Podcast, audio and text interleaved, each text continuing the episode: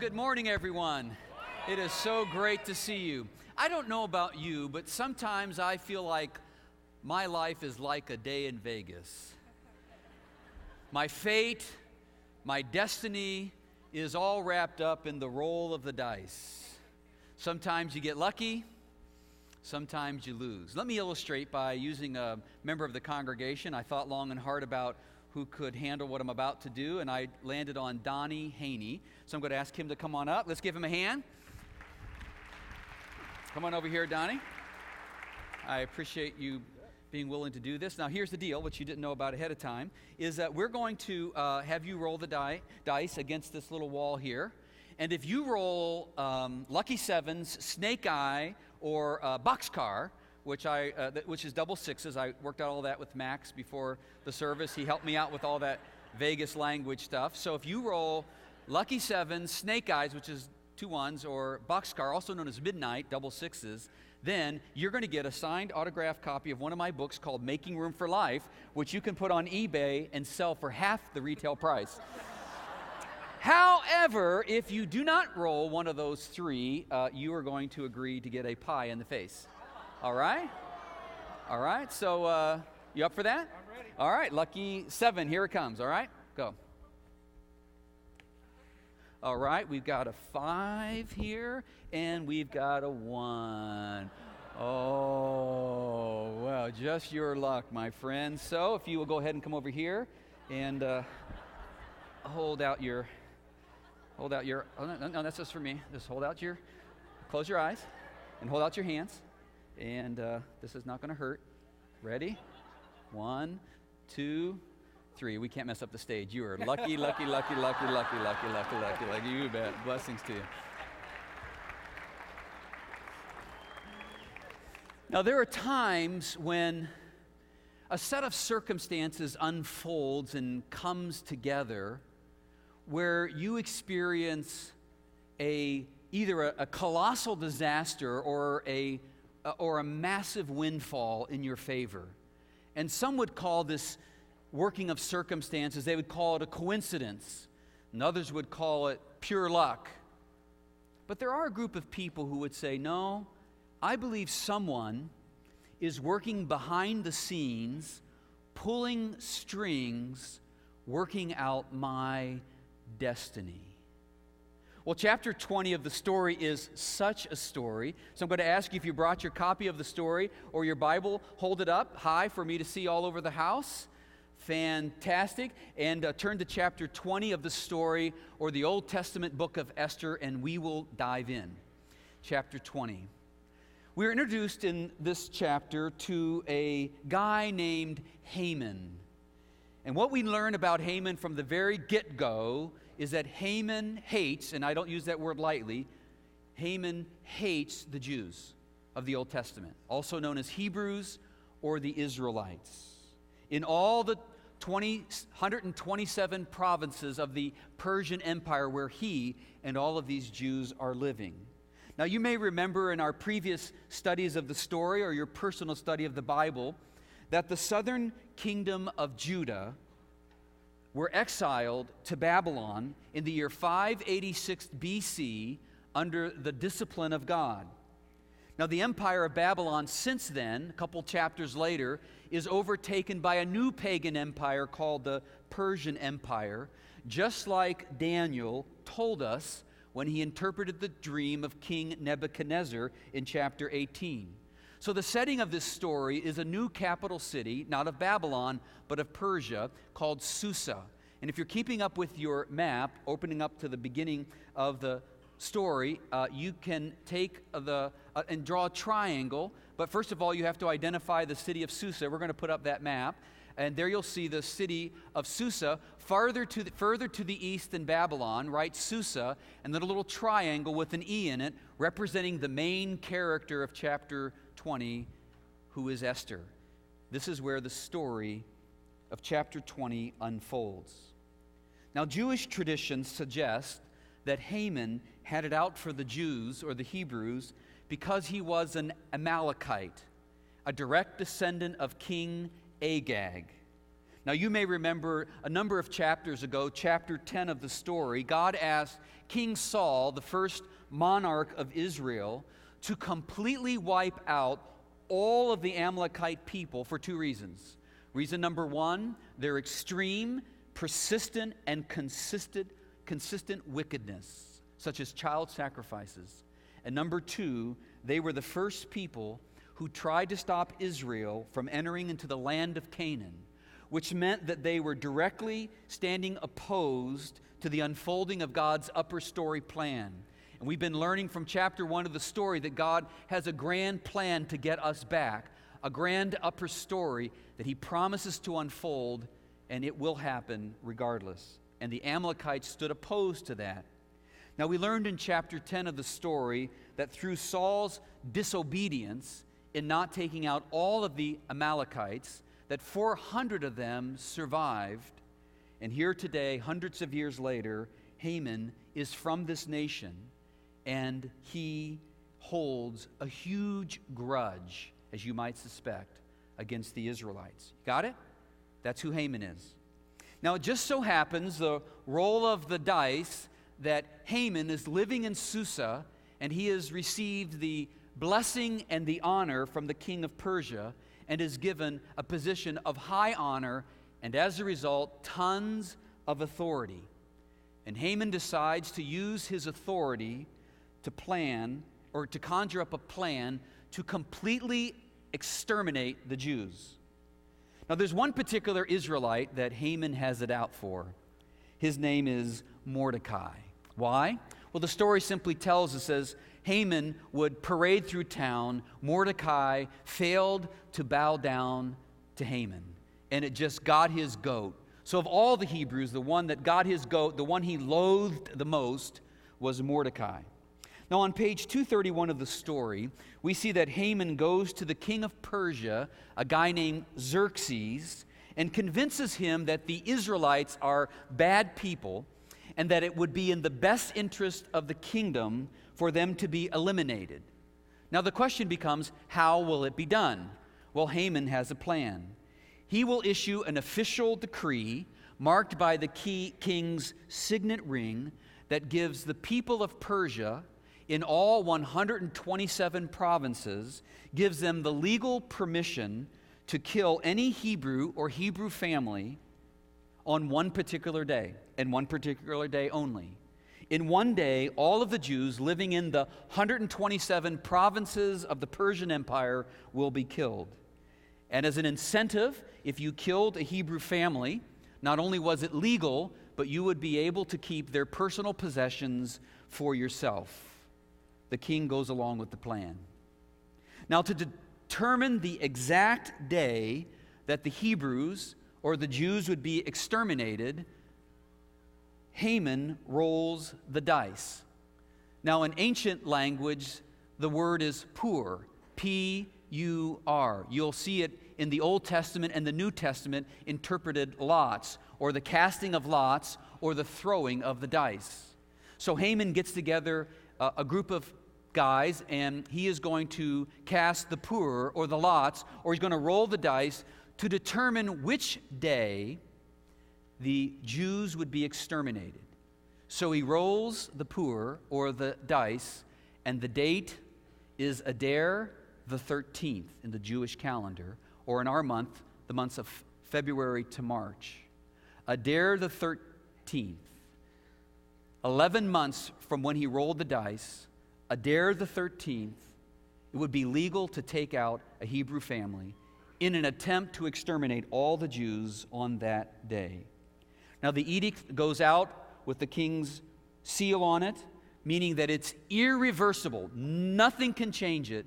And you can just imagine when that edict came to the ears and the eyes of the Israelites living throughout Persia, the fear that must have overwhelmed them the agony of waiting 11 months, it's like sitting on death row waiting for that day to arrive. Adar the 13th. The roll of the dice. Lucky sevens for Haman, the short straw for Israel. But there's something else going on at the same time as Haman's story. Another storyline altogether that's going to eventually collide with Haman's story. At the opening of chapter 20 of the storybook or the book of Esther, King Xerxes is holding a grand party and he summons the queen to come to the party. Now, something you may not be familiar with in ancient times, Persia included, a queen could not come into the presence of the king without first being summoned. However, when the king summoned the queen to come into his presence, she needed to come. For whatever reason, on this particular night, Queen Vashti is her name. She refuses to come, and this embarrasses King Xerxes. And so he gathers together his male counselors and asks what he should do.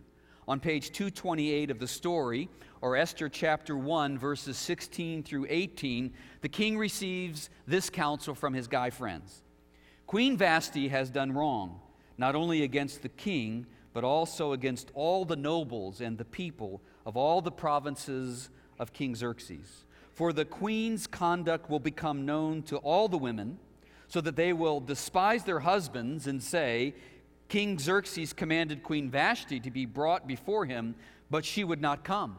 This very day, the Persians and the Median women of, the no- of nobility who have heard about the queen's conduct will respond to all the king's nobles in the same way. There is no end of res- disrespect and discord.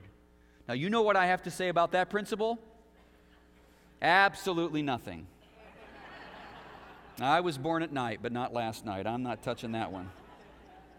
From this council, the king puts out a formal decree that Vashti be stripped of her status as queen and that she can never come into the presence of the king again. And that's how her story unfolds all the remaining days of her life. Xerxes and Vashti, in my estimation, should have tried out our dynamic marriage workshop before they resorted to such extremes, but they don't listen. So the king needs a new queen. So all the young, beautiful women of the kingdom are brought to the palace one by one to spend an evening with the king, sort of an ancient bachelor show, if you will. Now, ladies, I don't know if you read the story this week or Esther and noticed what I noticed, but I'm almost sure you did. On the bottom of page 229 of the story, or Esther chapter 2 and verse 12, this is how it reads Before a young woman's turn came to go into the king, Xerxes, she had to complete 12 months of beauty treatments prescribed for women, six months with oil of myrrh and six with perfumes and cosmetics. Not a bad way to spend a year. And all the women said, amen. even some of the guys said, Amen. even if the king doesn't select you, a year's worth of free spa treatments at the spa of Susa isn't bad. Well, as it turns out, the luck of the draw, snake eyes, the young woman who is selected is a young woman named Esther. Esther is a orphaned Hebrew girl who was raised by her older cousin Mordecai. Mordecai. That's right, the same guy that Haman has it out for. No one makes the connection because Esther keeps her nationality concealed. We're about three months into this thing, with only nine months to go before Adar the 13th, before the Jews, the Hebrews, are exterminated. And Mordecai sends word to now Queen Esther and tells her that she must go before the king and plead for mercy for her people before it's too late. You've already seen the story as it unfolds for Vashti. Esther says back to Mordecai, she says, I don't think you understand. I can't go into the king's presence unless he summons me. And if I do and he doesn't receive me, not only can I lose my position as queen, but he has the right to take my very life. And Esther reports back to her through a messenger something very important. Listen carefully. He says, I don't think you understand, Esther with some sort of the knowledge of God's upper story and plan to preserve Israel, he says to her, if you don't stand in the gap and do this, I am confident that some other plan will emerge to provide for relief for Israel. Then he says these famous words to Esther on page 232 of the story, or Esther chapter 4 and verse 14. And who knows but that you have come to the royal position for such a time as this? Maybe you've heard that phrase before for such a time as this. It comes out of the beautiful story and conversation of Mordecai to Esther. He says to her, Maybe this isn't the random rolling of the dice after all, Esther. God has an upper story, a plan to keep Israel alive. And he will do this one way or the other. His upper story cannot be thwarted. But maybe, just maybe, God has placed you in this unlikely position for an orphaned Hebrew woman, not because of your outward beauty, but because God wants to use you to stand in the gap and to accomplish his purposes for such a time as this. On the top of page 233, or Esther chapter 4 and verse 16, Esther says back to Mordecai these famous words I will go to the king, even though it's against the law. Now finish it with me. And if I perish, I perish. Three days later, after a period of fasting, Esther goes into the room where the king is without being summoned, and it says, that he extended the golden scepter to her, which means that he received her. He has fallen backwards in love with this beautiful Queen Esther. And not only does he receive her, but he says to her, Make any request you want, up to half of my kingdom. This is what I say to Roseanne when she comes into my home office without first being summoned. I say to her, Come in, sweetheart, don't be afraid. Ask anything you want, up to a half of my vast estate. You know that 1998 Ford Expedition with 173,000 miles on it that I drive? Half of that is yours, babe.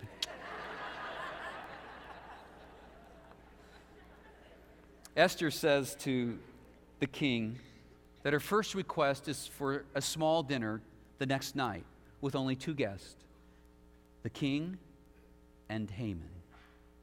She says at that dinner she will give her request. Now, Haman gets the invitation that he's been invited to this exclusive dinner, and he skips home like a happy dude.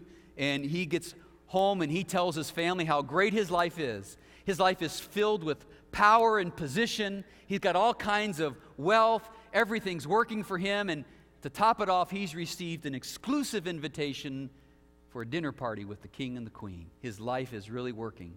He says to his family, The only thing that bugs me is that I have to wait nine months to see Mordecai killed.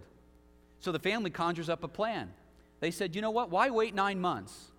Why wait nine months? And so they come up with the plan that, he, that he's going to offer up to the king the next morning. What is the plan? To erect a pole 75 feet high, and the story simply says get the king's permission to impale Mordecai on it right away. That's the plan. It just so happens, the roll of the dice, that that night when Haman goes to bed and dreams the sweet dreams of Mordecai being impaled on a pole, that King Xerxes can't sleep. It's just a roll of the dice. Now, what do you do when you can't sleep? Maybe you count sheep, or maybe you um, watch TV, or maybe you take some uh, NyQuil PM, or if you read one of my books, it'll put you to sleep right away. But Xerxes decides that he is going to invite one of his guys in to read him a story. And the story he's going to read are the chronicles of King Xerxes, the diary of all the things that have happened under King Xerxes' reign. And it just so happens, as they're reading, they come across a story, an entry in the journal that speaks of a time earlier when none other than Mordecai, yes, Mordecai, blew the whistle on two men in the king's court who were plotting an assassination against the king's life. Mordecai wakes up and he says, Have we ever done anything to honor Mordecai for what he did for me? And the answer was, No, we haven't. So the king has a plan. He wakes up in the morning, and Haman comes skipping into the palace, about ready to share his plan against Mordecai. When the king Xerxes says to Haman, Hey, Haman, um, if there was this guy that brought tremendous delight to the king, what would you recommend I do to honor him? Well, the arrogant, prideful Haman thinks that the king is speaking of him. And so he says, Well, I'll tell you what I would do. I would dress him in royal robes and I would parade him through the town praising his name. The king says, That's a great idea. I want you to go get Mordecai and I want you personally to parade him through town praising his name. The roll of the dice. Can you imagine as Haman did that, how it got his goat that he had to do that? Can you imagine? Well, after he does that, nightfall comes and it's time for the small dinner. At the dinner, Esther finally makes her request that her people, the Israelites, be saved from the extermination that is coming in nine months. This is the first time that Esther reveals her nationality as an Israelite. The king inquires about who ordered such a thing, and Esther says, He's sitting right next to you, Your Majesty. It's Haman. The story tells us the king is so furious, he gets up and he leaves the room. Haman knows that he is in deep trouble, so he stays in the room to plead for his life in front of Esther. And as he is walking toward Esther, the roll of the dice and the king is coming back into the room, Haman trips and falls on the couch on top of Esther, and it appears to the king that he is making an advance on his wife. So furious is he that the king orders for Haman to be impaled on the 75 foot pole that was prepared for Mordecai. Talk about bad luck. Talk about bad timing. No more lucky sevens. No more snake eyes. No more boxcar for Haman. It tells us in the story that Mordecai is given Haman's position and all of his estate. And Mordecai's first order of business is this irreversible edict that Haman set in motion to execute all the Jews on Adar the 13th. But because it had the king's seal on it, it was irreversible. So Mordecai gets the king's blessing to send out another edict that would allow all the Jews to stand up and defend themselves on Adar the 13th. Now, fast forward to Adar the 13th, nine months later. Non Jewish people from all over the 127 provinces of the Persian Empire attack individual Jewish families in the greedy hope of looting their possessions. But the Jews are given legal right that day to stand up and to defend themselves. And the story tells us that they take out, the Jews take out and defeat 75,810 people, 10 of them being the 10 sons of Haman. Upon this victory, Mordecai establishes an annual celebration that the Jews still observe today. It is a yearly feast that will take place this year, 2009, on March the 10th. Watch for it. Ironically, it's called the Feast of Purim, which translated means the Feast of Dice. In this celebration, they give food to one another, they give gifts to the poor, but at this feast, they also read the book of Esther from beginning to end. Listen to this. Whenever Haman's name is read, they boo and hiss. Let's try it. Haman. Whenever Mordecai's name is read, they make noise, like they go, Yay! Ready? Quiet down.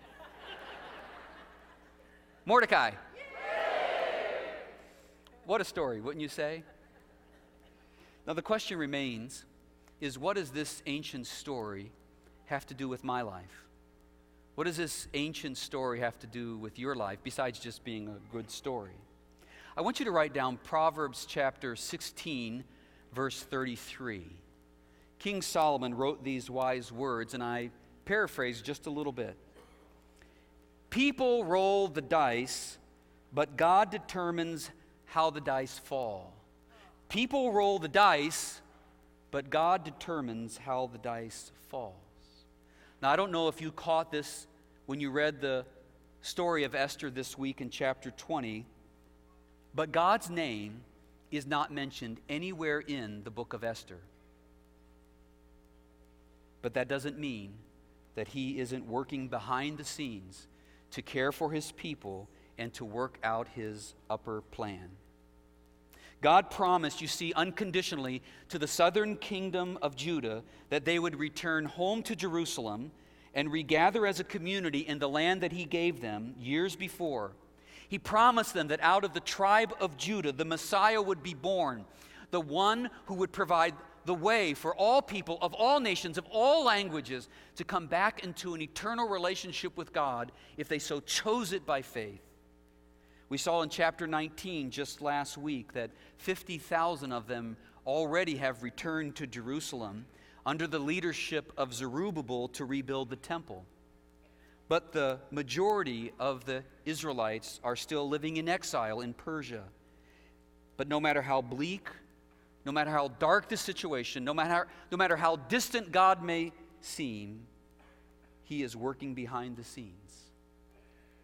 Haman rolled the dice, but God ultimately determined how the dice would fall. And you know what? The same thing is true for Christians today.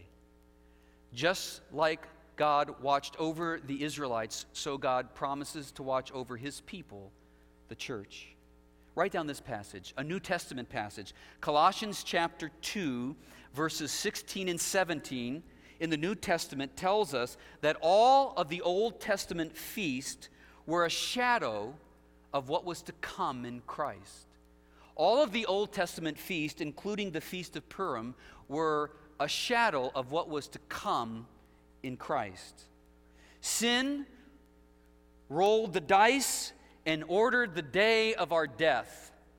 But on the ultimate day of judgment, talked about in Revelation chapter 20 and verse 14, instead of us being thrown into the lake of fire, sin and death are thrown into the lake of fire instead, just like the Haman and Mordecai story. In Jesus, the tables are turned. So I ask you this question, personal question. Listen carefully and answer it. What is the current fear that you are facing right now? What is the current fear that you are facing right now that stirs up in you the same kind of anxiety that was in the heart of the Jewish people as they anticipated Adar the 13th. What is it for you? Be honest. I wrote down a couple of possibilities. Maybe it's illness. Maybe it's the fear of aging. Maybe it's the fear that you won't have enough money to live on. Maybe it's a job or the pending loss of a job. Maybe it's the fear of the foreclosure of your home or the actual foreclosure of your home. Maybe it's the breakdown of your family. Maybe it's the fear of being alone. Maybe it's the destructive path chosen by your adolescent or your adult children. Maybe it's depression. Maybe it's the fear of death. What is it for you? We have learned today from God's word that in Christ, he wants us to stand up with courage, to stand in the gap like Esther did for what is right. But we also learned that no matter what the situation, for followers of Jesus Christ, just like the Israelites, God is in control, working behind the scenes so that the dice ultimately fall in our favor. Did you hear that? God is working behind the scenes he is in complete control, so that for those who follow Him, He promises that the dice will ultimately fall in your favor. So when you hear the word sin, you should want to boo and hiss. Sin. When you hear the word Satan, you should want to boo and hiss. Satan. You're good. When you hear the word death, you should want to boo or hiss. Death. But when you hear the word Jesus Christ, you should want to celebrate. Jesus Christ! Listen to these words out of Romans chapter 8 and respond appropriately. Therefore, there is now no condemnation for those who are in Christ Jesus. Because through Christ Jesus, the law of the Spirit of life set me free from the law of sin and death. What shall separate us from the love of Christ? For I am convinced that neither death, nor life, nor angels, nor Satan, nor anything present, nor the future, nor any powers, neither the heights, nor the depth, nor anything else in all of creation will be able to separate us from the love of God that is in Jesus Christ, our Lord. Philippians, I can do all things through Christ who gives me strength. I can do all things through Christ. I can do all things through Christ. I can't hear you. I can do all things through Christ. I can do all things through Christ who gives me strength.